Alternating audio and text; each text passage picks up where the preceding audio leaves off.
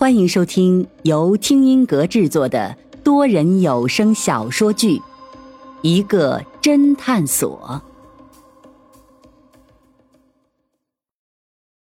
第一百五十六章，端木林自愿被杀。众人一脸震惊，都沉默不语。虽然听起来匪夷所思，但是好像也合情合理。谁知这时，那个侯刚却嗤的一声笑了出来。不得不说，云先生你分析的很精彩，可惜我差点就相信了。哦，你不相信？当然，你难道没有发现你的推理里面有一个巨大的漏洞吗？老飞低声对方寸说。哎呦，这个家伙看样子要怼我们老板了。看样子是的。身为侦探所的员工，我们只需要看戏就好了。呵呵，呃，我也是这样想的。方寸耸了耸肩，老飞也是一脸幸灾乐祸的笑了笑。什么漏洞？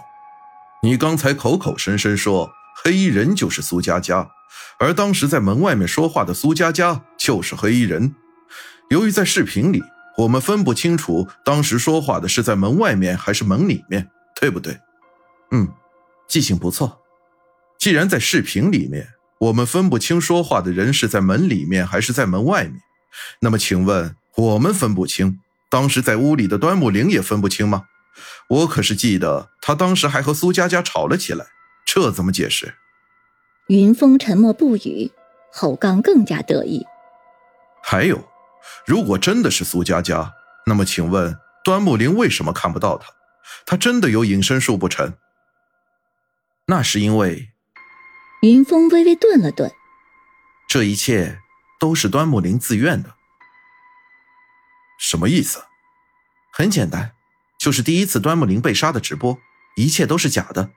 不但周浩明配合苏佳佳在演戏，连端木林也是在配合苏佳佳。什么？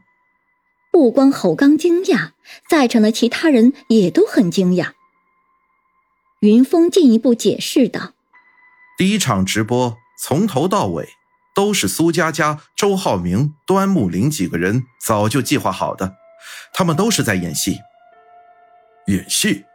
难道端木林白天和苏佳佳发生口角，对神女不敬，还有神女流泪这些都是在演戏吗？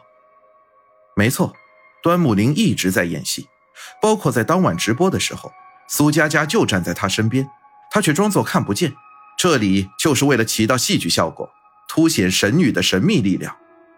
侯刚却突然笑了起来，边笑边说道：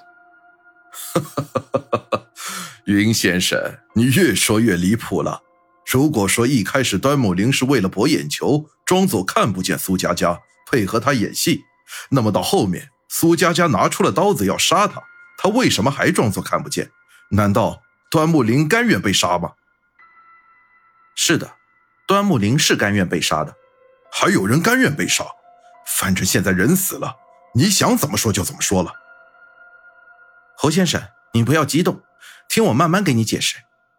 侯刚慢慢平静下来，云峰习惯性的看了看众人，然后接着说道：在座的各位旅客，你们现在都应该知道，大多数人都是中了奖，并且和旅行社签了保密协议才来到这个岛上的吧？其他旅客也都微微点了点头。云峰笑道：你们就没有想过旅行社为什么要通过这个方式把我们弄到这个岛上来呢？如果是一个两个旅客这样还好解释，为什么大部分的人都是通过中奖而来的，来到这个岛上吃住免费，而且连住五天，相信开销也算不小的一笔。旅行社的目的到底是什么呢？不是说这个是旅行社新开发的旅游线路吗？因为没有人愿意来，所以旅行社就只有通过这个手段骗大家过来，以便大家给自己的口碑做宣传。可是这个岛上的旅游设施明显不齐全，比如只开发了一半，另一半的岛却还没有开发，比如这个岛上本地居民几乎没有，比如这个酒店连摄像头都没有完全开通，还有更重要的一点，就是这个酒店并没有常驻的服务员，所有的服务员都是和我们坐船一起来的，也就是说临时派来的。你怎么知道这个酒店的服务人员是临时派来的？侯刚不服气道。云峰笑了笑，指着林阳说道：哼，这位还在气呼呼的女士认出了那些服务员，他们都是和我们一起乘船来的。如果杨先生不信，我们可以随便找一个服务人员问问。林阳这时才恍然大悟，为什么云峰要带自己去辨认服务人员。虽然自己还生云峰的气，但还是气呼呼地说道：不用辨认，你们不觉得坐船来的人很多，下了船却只有几十人了吗？其他人都去哪里了？众人虽然不像林阳记忆力惊人，但是对人多人少还是比较敏感的。经林阳这么一提醒，果然都发现了。侯刚看了看林阳，然后无可奈何地说道：就算是这样，那又能说明什么？所以综上所述，这里的设施还没有完整，一切看起来都搭建得很匆忙，似乎是为了我们这次登岛做了一次准备。试想，这样的旅游体验怎么会好？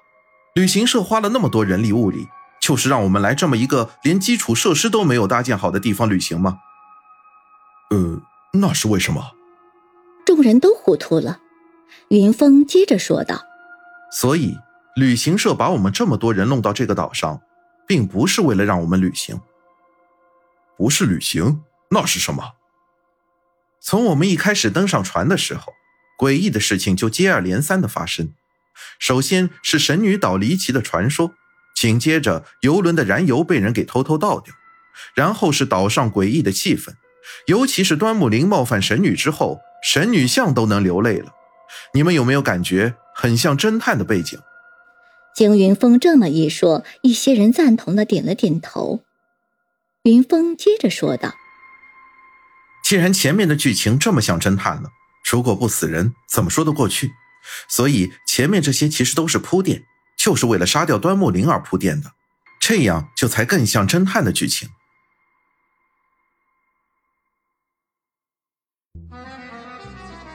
听众朋友，本集已播讲完毕，欢迎订阅收听，下集精彩继续。